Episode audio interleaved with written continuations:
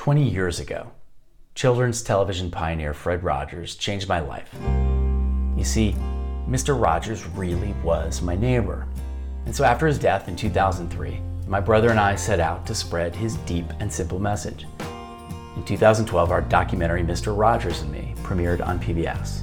It's the best thing we've ever done together.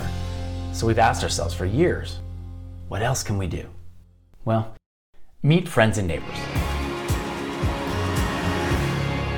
Friends and Neighbors explores how some of our actual friends and neighbors from around the world are cultivating depth and simplicity in their own complex lives. It's a web show and it's a podcast. Each 45 minute episode seeks real, meaningful insight from our guests' life experience with specific, personal, and actionable approaches to living a deep and simple life community, reflection, spirituality.